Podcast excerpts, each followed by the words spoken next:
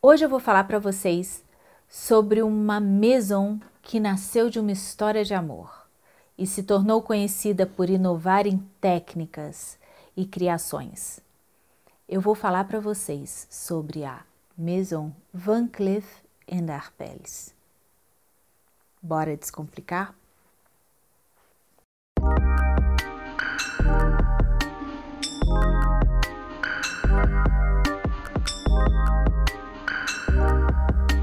E aí, gente, preparados para a nossa pesquisa, a nossa história de hoje? Se você já está preparado, já ativou o sininho? Não? Ativa o sininho, eu espero. Aí, Og, toca o sininho, badala. Tô chegando. Aproveita e também me segue no Instagram. O negócio é o seguinte: eu queria muito fazer uma coisa especial para vocês quando a gente falasse pela primeira vez de joias. E eu tenho muita alegria em dizer que foi com o apoio da Maison Van Cleef Arpels que eu fiz a minha pesquisa que eu vou contar para vocês hoje. Algumas coisas eu já sabia, como por exemplo o início dessa maison. Vamos começar? Era uma vez duas famílias.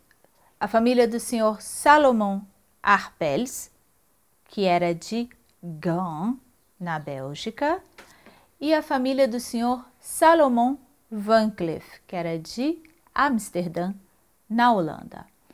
O senhor Salomon Arpels era comerciante de pedras preciosas. Ele tinha três filhos e uma filha, Esther, mais tarde batizada de Estelle. E o senhor Salomon Van Cleef tinha um filho, Alfred. As duas famílias foram morar em Paris e foi lá que eles começaram a trabalhar com pedras preciosas, em meados do século XIX. As duas famílias de origem judia foram morar em Paris e cada um na sua, até que os primos se encontraram. Alfred se apaixonou por Estelle e o que, que ele fez? Um anel.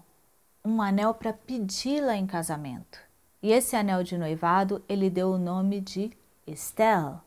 Mal sabia o jovem casal que ali estava todo o germe da futura maison de alta joalheria que nós conhecemos, chamada Van Cleef Arpels. Os dois se casaram e ali nasceu a Van Cleef Arpels, quando Alfred se associou ao sogro e começaram a vender joias.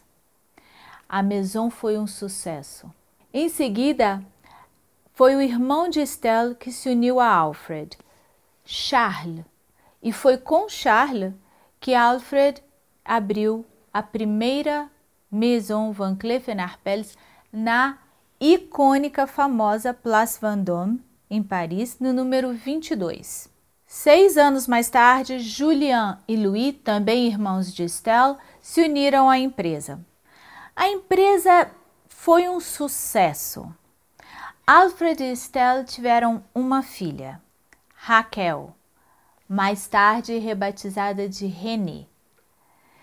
Tudo ia bem, tudo era lindo, até que veio a Primeira Guerra. E guerra é guerra. Não é nada legal, nem para os negócios. Alfred foi convocado. Todo mundo era convocado.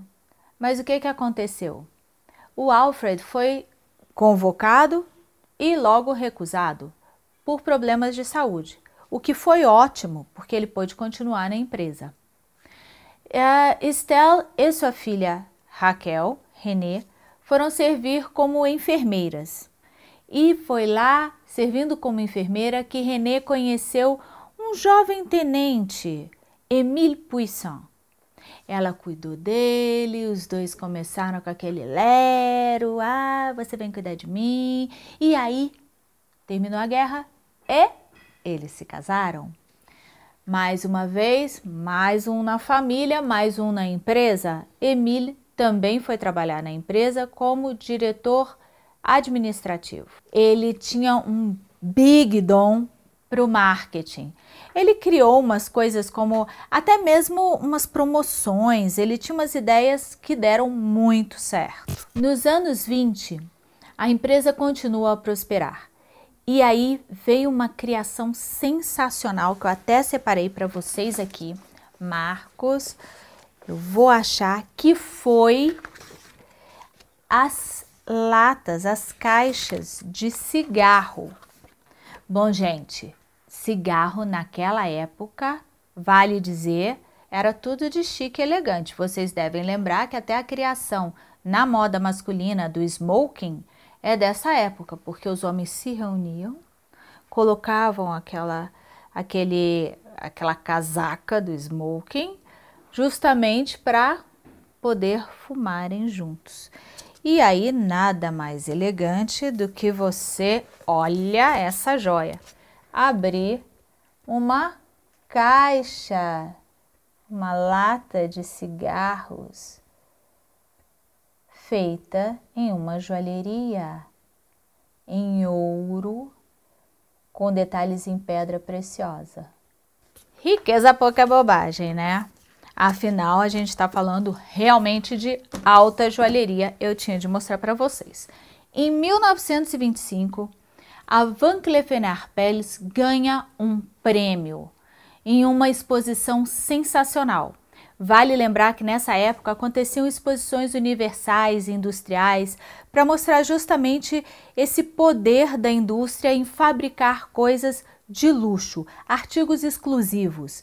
E foi na Exposition Internationale des Arts Décoratifs et Industriels Modernes que a Van Cleef Arpels ganhou com um broche e um bracelete feito em rubi, diamante e esmeralda rosa.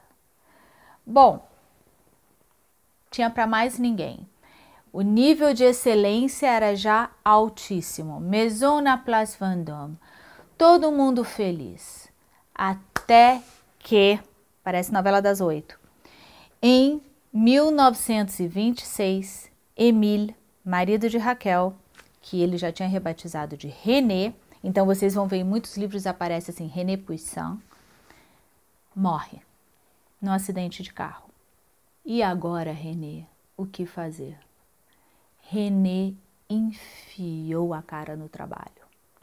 O casal não tinha filhos e Renê nunca mais se casou realmente. Ela passou a dedicar todo o seu tempo ao trabalho. E aí ela foi, apesar de que não existia esse cargo nessa época, ela ocupou a direção criativa da Maison Van Cleef Arpels. Isso é, ela acompanhava de perto o maior designer joalheiro da casa, que era o senhor René Sim Lacasa, e também dava todo o direcionamento, ela era atenta à moda, ela ia a eventos, então toda essa parte de um diretor criativo hoje era ela que fazia então. Alô? Ah, você tá sentindo falta de um casinho? Hum, todo mundo gosta de uma fofoca. Sei. Tá bom, tá bom. Tá. Eu vou pedir aqui. Vocês também querem ouvir uma fofoca, é? Ai, gente, pior que eu tenho. Ai, que vergonha. Eu adoro esses casos. O negócio é o seguinte: esse designer joalheiro da casa, o nome dele era René. Até vou pedir, meninos, depois na edição vocês colocam o nome. Era René, porque era assim: a filha chamava René, como é feminino com dois Es. E o designer joalheiro chamava René, com um E só. Mas o nome dele era René Sim, S-I-M, La Casa. E esse Sim, ele resolveu pediu para colocar no nome dele essas três letrinhas como se fosse um sobrenome, mas na realidade ele pediu para colocar quando ele casou com o amor da vida dele, que se chamava Simone. Ai, olha que lindo, não é lindo? Ai, eu amei. Gente, será que pode fazer isso hoje em dia? Alterar o nome na hora de casar? Acho que não. Acho que não, né? Ah, mas pode alterar em outras situações. Já pensou? Ah, pensa aí. Quem, quem tem um amor assim, pensa como ficaria meu nome? Hum, é uma boa. Enfim, esse foi um toquezinho assim daqueles big parênteses que eu dou para vocês. Durante 13 anos, essa ligação de trabalho da Renê e do Renê funcionou às mil maravilhas.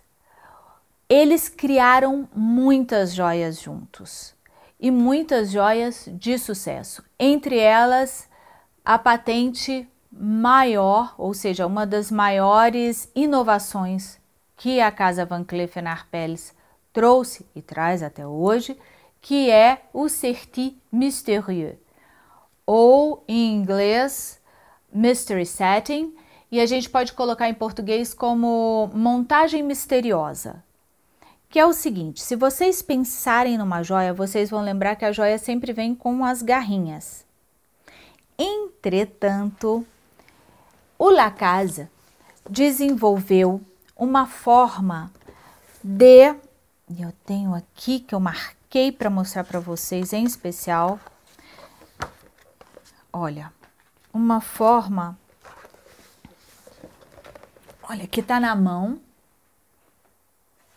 uma forma de criar como se fosse uma rede e um cercado em ouro, onde colocadas as pedras pequenas, elas aparentassem unidas como uma única pedra, ganhando um tamanho enorme, uma volumetria excepcional e, lógico, uma beleza e brilho inigualável. Se a gente olhar aqui, parece uma pedra que foi simplesmente marcada. Entretanto, são várias pedrinhas juntas e colocadas. Isso mudou. Mas mudou o quê? Mudou a forma não só da gente fazer uma joia brilhar, mas também de mostrar a joia. A joia agora ganhou, ela tinha volume porque eu ia montando em volumes diversos. Eu podia pegar, não precisava mais tão somente que a lapidação fizesse esse volume. Não, eu podia montar. Daí, montagem misteriosa. E não se via garras. Ou seja, não tinha aquela interferência dos pedacinhos de metal, porque imagina todas essas pedrinhas, cada uma com quatro garrinhas. Ia ficar muito forte. Não, era o valor da pedra. Isso levou a Maison Van Cleef Arpels a outro nível de excelência, que naquela época nenhuma outra joalheria tinha. A gente está falando dos anos 20. A partir daí, a Maison começa a criar com mais liberdade. Afinal, o domínio da técnica que a Certi Mesterier trouxe foi excepcional. E aí a, a Maison começa a trabalhar suas inspirações. A flora, a fauna, o Antigo Egito, o, a Pérsia, o Japão, todas essas inspirações estarão muito presentes nas criações da Van Cleef Arpels. Em 1933, se não me engano, o Charles, exatamente, o Charles, irmão de Estelle. Charles vai sair com a sua amiga também cliente, Florence J. Good. E a Florence vai e pá, pega uma latinha de cigarro, Lucky Strike, coloca tudo, um batom, um isqueiro, uns cigarros, um, um negocinho de, de perfume, coloca tudo lá dentro, pó para maquiagem e fecha e fala, vambora. Nesse momento, a criatividade caiu na cabeça de Charles e falou: Já sei o que, que eu vou fazer. E assim ele criou, e vocês vão ficar doidos porque eu vou sair daqui, porque eu tenho de mostrar. Deixa eu ver se é essa ou não, é essa daqui, que é melhor. Charles cria a Minaudière. Claro que essa aqui não é uma Van Cleef Arpels, mas Charles Arpels pensa numa caixa, como eles faziam a cigarreira, em ouro, retangular, onde, abrindo, a mulher pudesse colocar o batom e aí ia ter espaço para tudo. Outro dia eu deixei ela aberta.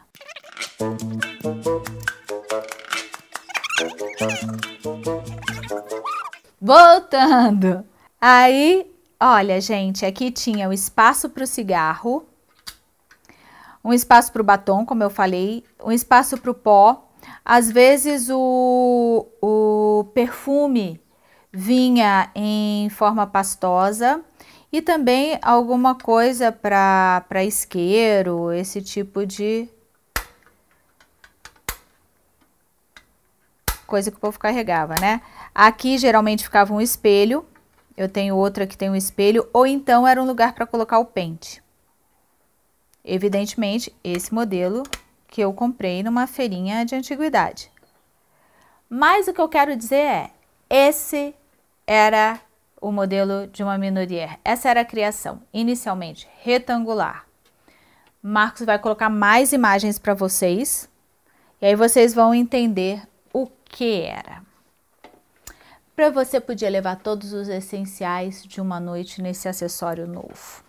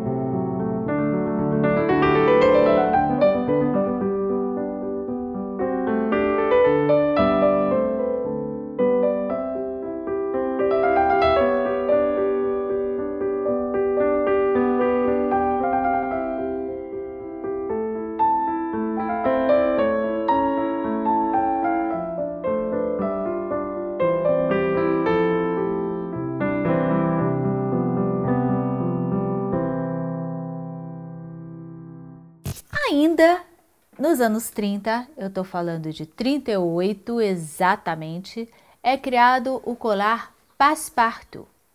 Passepartout significa passa por tudo. Ou seja, é aquele que serve para um monte de coisa. Como assim? Bom, o colar Passepartout ele pode ser usado como uma gargantilha, como um colar, como um bracelete e até mesmo como um cinto. Ele traz, fechando, regulando o fecho, ele traz clips que podem ser usados como um broche. Cansou de um clips? Você poderia ir a Van Cleef Arpels comprar outro clips. E aí você já tinha mudado seu colar, seu bracelete, seu cinto por completo, mudando somente o clips. Então era realmente a primeira vez que você tinha essa funcionalidade da peça em uma peça de alta joalheria. Apesar de que, como a gente sabe, né, a, as joias ao longo da história delas, quando a gente fala de coroas, quando a gente fala de joias de alta joalheria, sempre as joias vão sofrer essas transformações. Ah, era da minha avó, aí agora é da neta, a neta não gosta tanto de um detalhe, manda tirar. Isso é muito uh, fácil de ser testemunhado, especialmente quando a gente começa a estudar coroas, que é mais evidente. Ainda em 38 foi que surgiu o registro da logomarca. Eu vou pegar aqui o cartão que eu recebi deles para mostrar para vocês a logomarca. A logomarca foi registrada em 1938 e ela traz VC de um lado, Van Cleef, no meio a coluna da Place Vendôme e no outro lado A de Arpels, dentro de um losango. Qual a intenção de se registrar uma logomarca? É justamente certificar que a pessoa tenha a procedência, a origem daquela peça, que não provar que não é falsa. Entendeu? Aliás, se você já viu o vídeo GRIF, muito bem, parabéns. Se não viu, já deixa separado para você ver que é quando eu conto justamente por que dessa necessidade de referência de origem. Ok? Bora! Também em 38, gente, 1938 foi um ano frutífero, né? A Maison registrou o colar zip. Reza a lenda, que nem a lenda, diz a história, que a, a duquesa de Windsor, Wallis Simpson, teria chegado conversando com René e sugerido a ela que fizesse um colar como um zíper. René Poussin adorou a ideia, registrou a ideia e os joalheiros começaram a trabalhar em cima dessa criação. Mas o colar realmente só veio à luz em 1951. E aí eu vou mostrar para vocês como assim um colar zip. Qual é a grande sacada desse colar? Aqui está o colar zip. A beleza desse livro, gente, é que ele traz as anotações de criação, os cálculos, o croqui do colar. O colar zip, quando fechado, ele se torna um bracelete. De novo, a praticidade, a versatilidade, a inovação na técnica. Fabuloso, né? Em 1939 ocorre a Feira de Nova York e é nesse momento que a Van Cleef abre as suas portas no Rockefeller Center. E é aí que a Van Cleef Arpels passa a ser chamada, em inglês, Van Cleef Arpels. Então, muita gente... Alô? Não, não, não, não. Isso não é sacação. Não, não é sacação nenhuma. Como eu sei que não é sacação, você quer uma prova? Continue assistindo o vídeo. Beijo! Gente, não é sacação. O negócio é o seguinte. Eu fiz um curso na Van Cleef, em Paris, e o professor Ghislain Ocreman, mostra aí, gente, minha foto, please. Hum.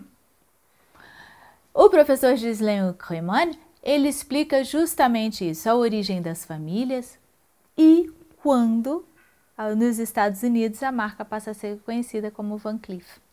Van Cleef Arpels. Ok! Sucesso, eles chegam a desenhar joias com um gosto americano para atrair esse público americano. E é sucesso total. Chega a Segunda Guerra. E a Segunda Guerra, a gente sabe, foi uma coisa horrível, destruidora, devastadora, e a, as famílias, todas as duas famílias, eram judias. A maior parte dos familiares deixam a França. Grande maioria vai para os Estados Unidos. Mas uma pessoa fica. René Poisson. Ela que tinha assumido a presidência da companhia desde a morte de seu pai, em 38. René fica na empresa.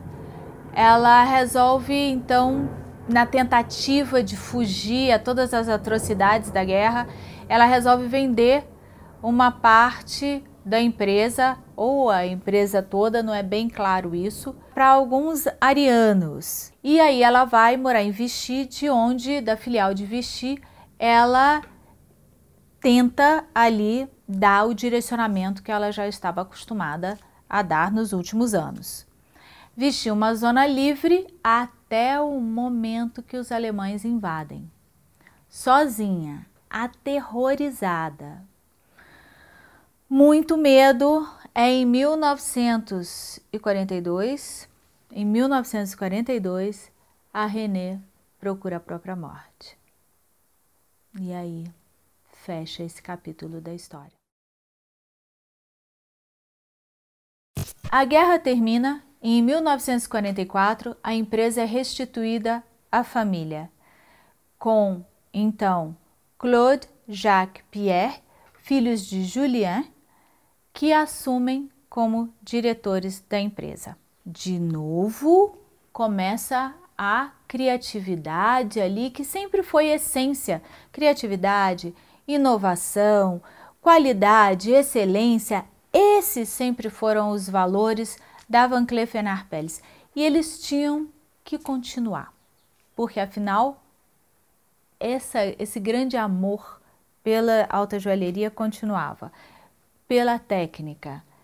E lá foram eles que chegam nos anos, no início dos anos 50, criam uma linha de broches em forma de animais. No início, foi uma coisa assim fofinha para fazer. Fofinha se não fosse tão caro, né, gente? Mas é claro que, como toda mulher já pensou, gosta de uma coisa. Eu vou te mostrar exatamente o que eu estou dizendo, querendo dizer por fofinho. Olha esse broche. O broche leãozinho é o símbolo icônico dessa coleção de broches que acabou se tornando um objeto de colecionador. Uma dos, das pessoas que mais amaram esse broche e, e usaram bastante na vida foi a princesa Grace de Mônaco. E aí a gente tem a foto dela que a gente já já vai mostrar para vocês usando o seu broche leãozinho.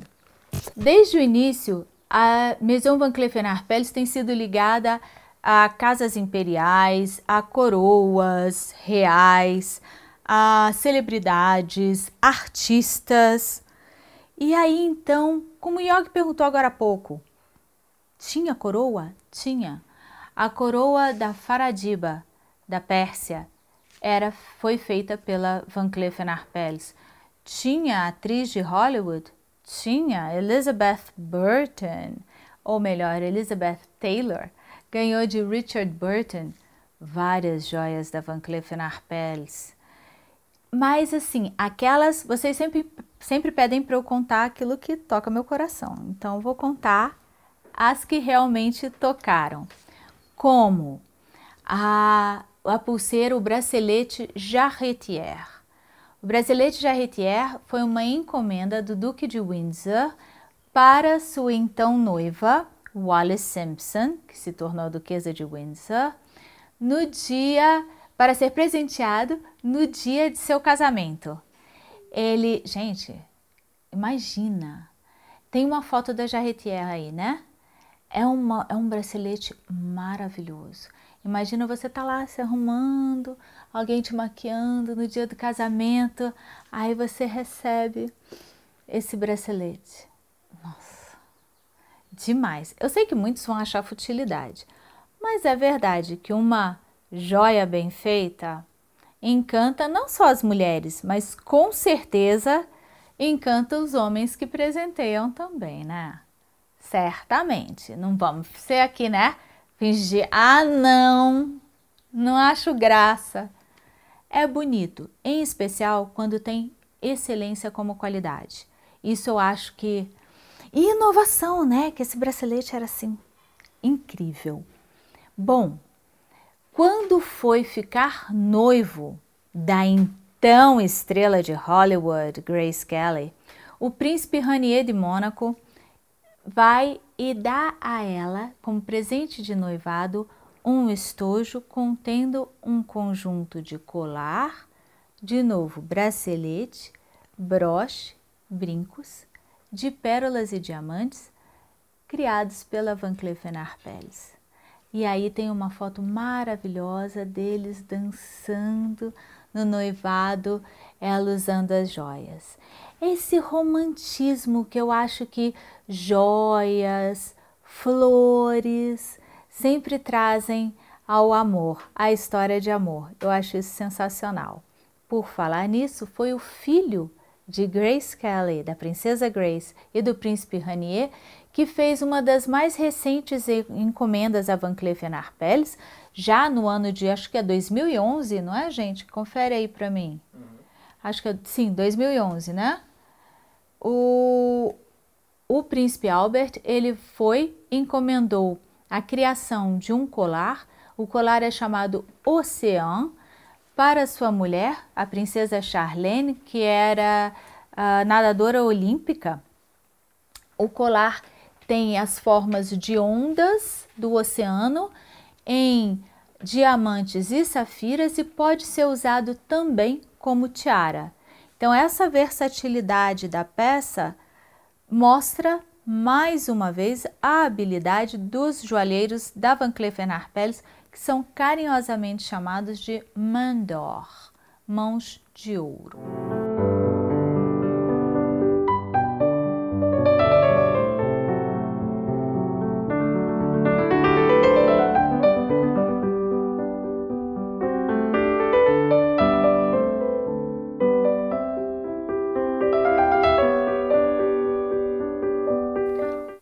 Outra é, celebridade, outra ícone de moda, que aposto que vocês não sabiam, tinha joias Van Cleef Arpels, foi Jackie O.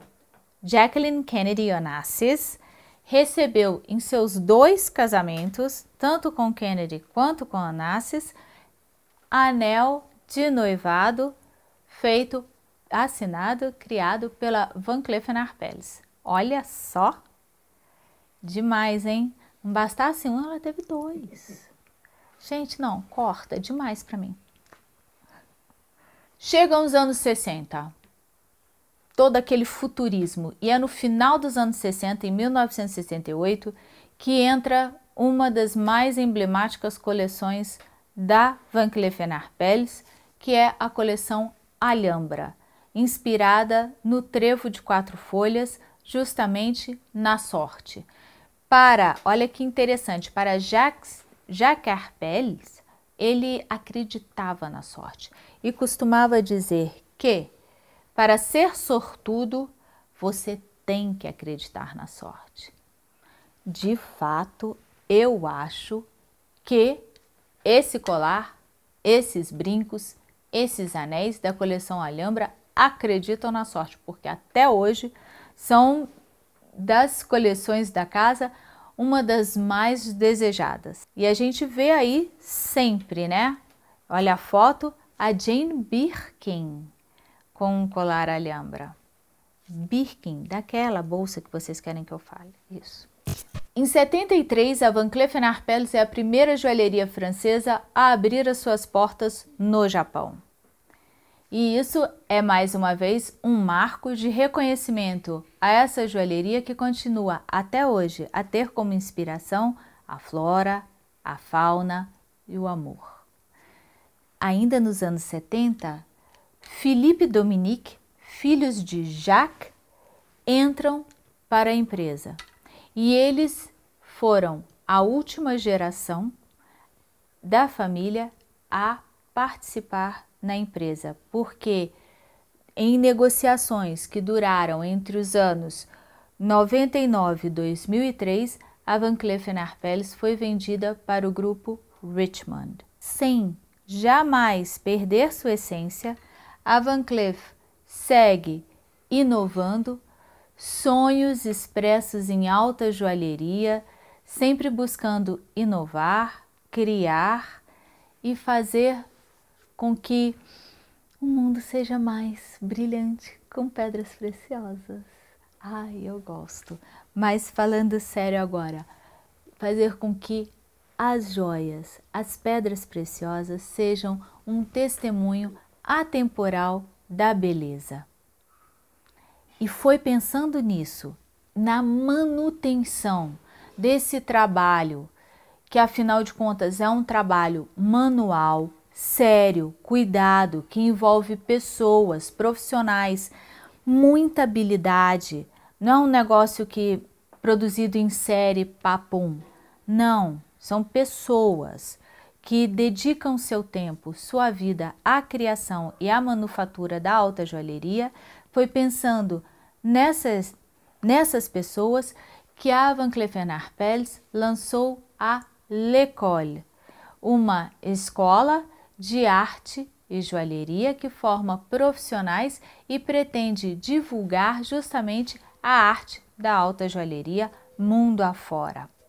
Eu tive assim a grande oportunidade de, como eu comentei com vocês, olha que fofura esse livro, esse caderno.